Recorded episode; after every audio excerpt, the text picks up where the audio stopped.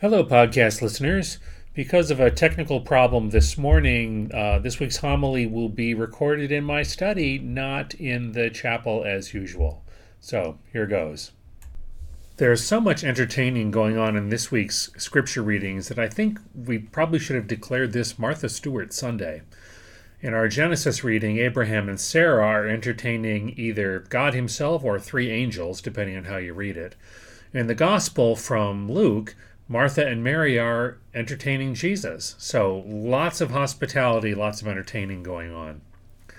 In the ancient world, at the time of Abraham and Sarah, hospitality to strangers was a civic duty. With an economy built on nomadic herders and migrant labor and an inhospitable desert environment, it was vitally important to look after strangers in need. After all, there was no telling when you would be the one out on the road with no food, water, or shelter. So Abraham and Sarah take seriously their obligation to look after these three strangers.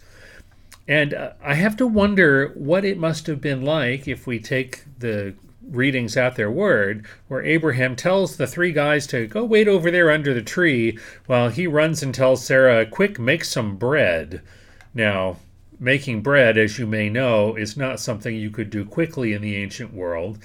It would involve, you know, kneading the dough and letting it rise, and letting it rise again, and then starting a fire to fire up the oven.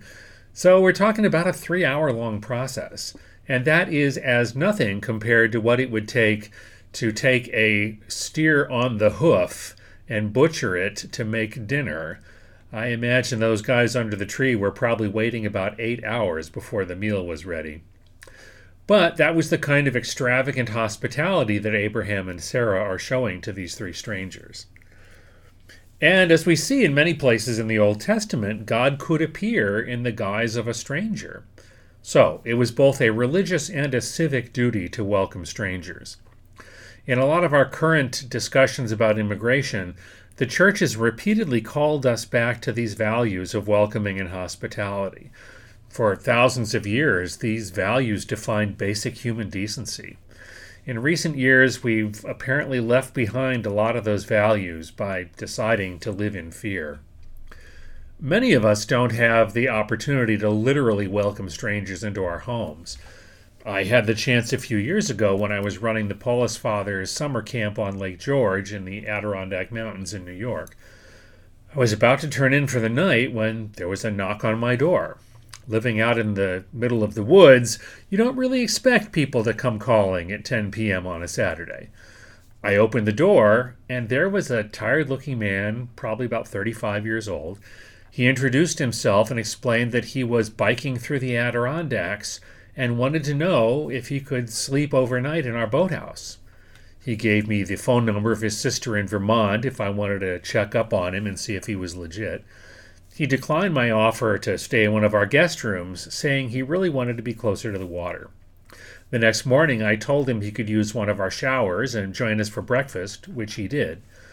Before he departed, he told me that he doesn't travel with a lot of cash, and I explained that we really didn't expect any payment.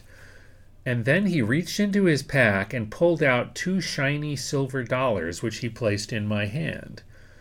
Now, the gospel for that Sunday was the story of the Good Samaritan, in which a traveler hands an innkeeper two silver pieces to care for an injured stranger. I thought that was a really odd coincidence. Uh, I'm still not sure exactly what it means, but I still have those two silver dollars.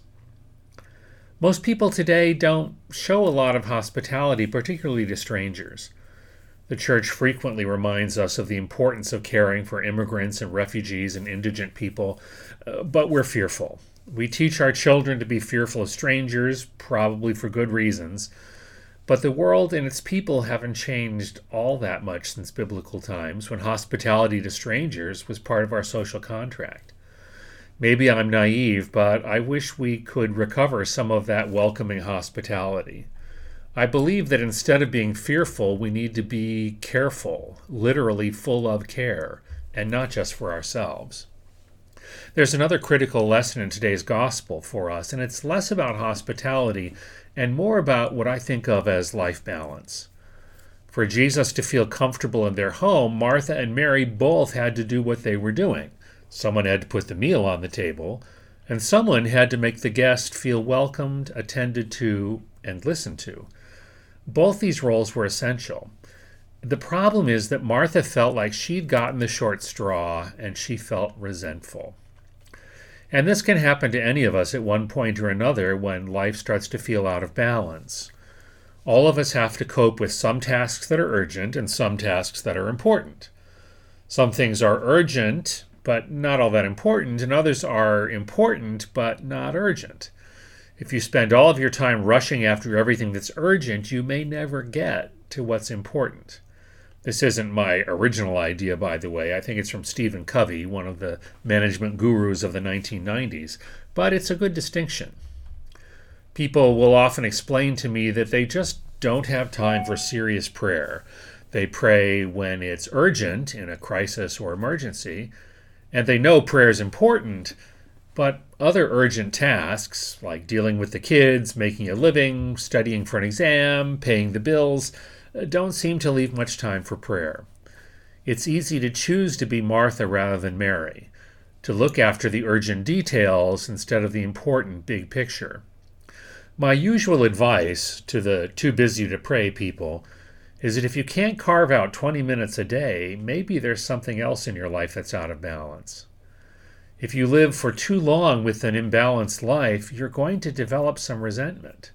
Sure, the important little details may get attended to, the urgent ones, but you'll feel like what's of ultimate value to you is being neglected. And I wonder if this is the trap that caught Martha. Too much time spent on the place settings and not enough attention to the people in the chairs. Do you think that Martha in the Gospel was forced to do all the household tasks alone? Does she strike you as just a little bit passive aggressive, maybe a little burned out? She's living with the consequences of her own choices. In the end, how welcomed do you think Jesus felt being asked to mediate this little domestic drama? Poor Martha so sabotaged things that all of her work and her sister's attentiveness go right out the window. So, yeah, I'd call that passive aggressive. Look at the response that Jesus makes. You're upset about many things. This isn't all about the housekeeping, is it? Mary made her choice and you made yours, so deal with it. Yeah, it's a tough answer, but I think it's the right one. It cuts through all the passive aggressive drama. Martha wants to present this as an issue of fairness or justice, when maybe it's really just about personal responsibility. Balancing the urgent and the important isn't always easy, but it's only possible when we acknowledge that we have choices to make. Put another way, it's not enough to prioritize your schedule, you have to schedule your priorities. And that may mean making time for prayer, or making time for your children or your spouse. It may also mean letting go some of those details that are urgent but not important. And it may, me, may mean making room in your schedule and in your life, even to welcome a stranger.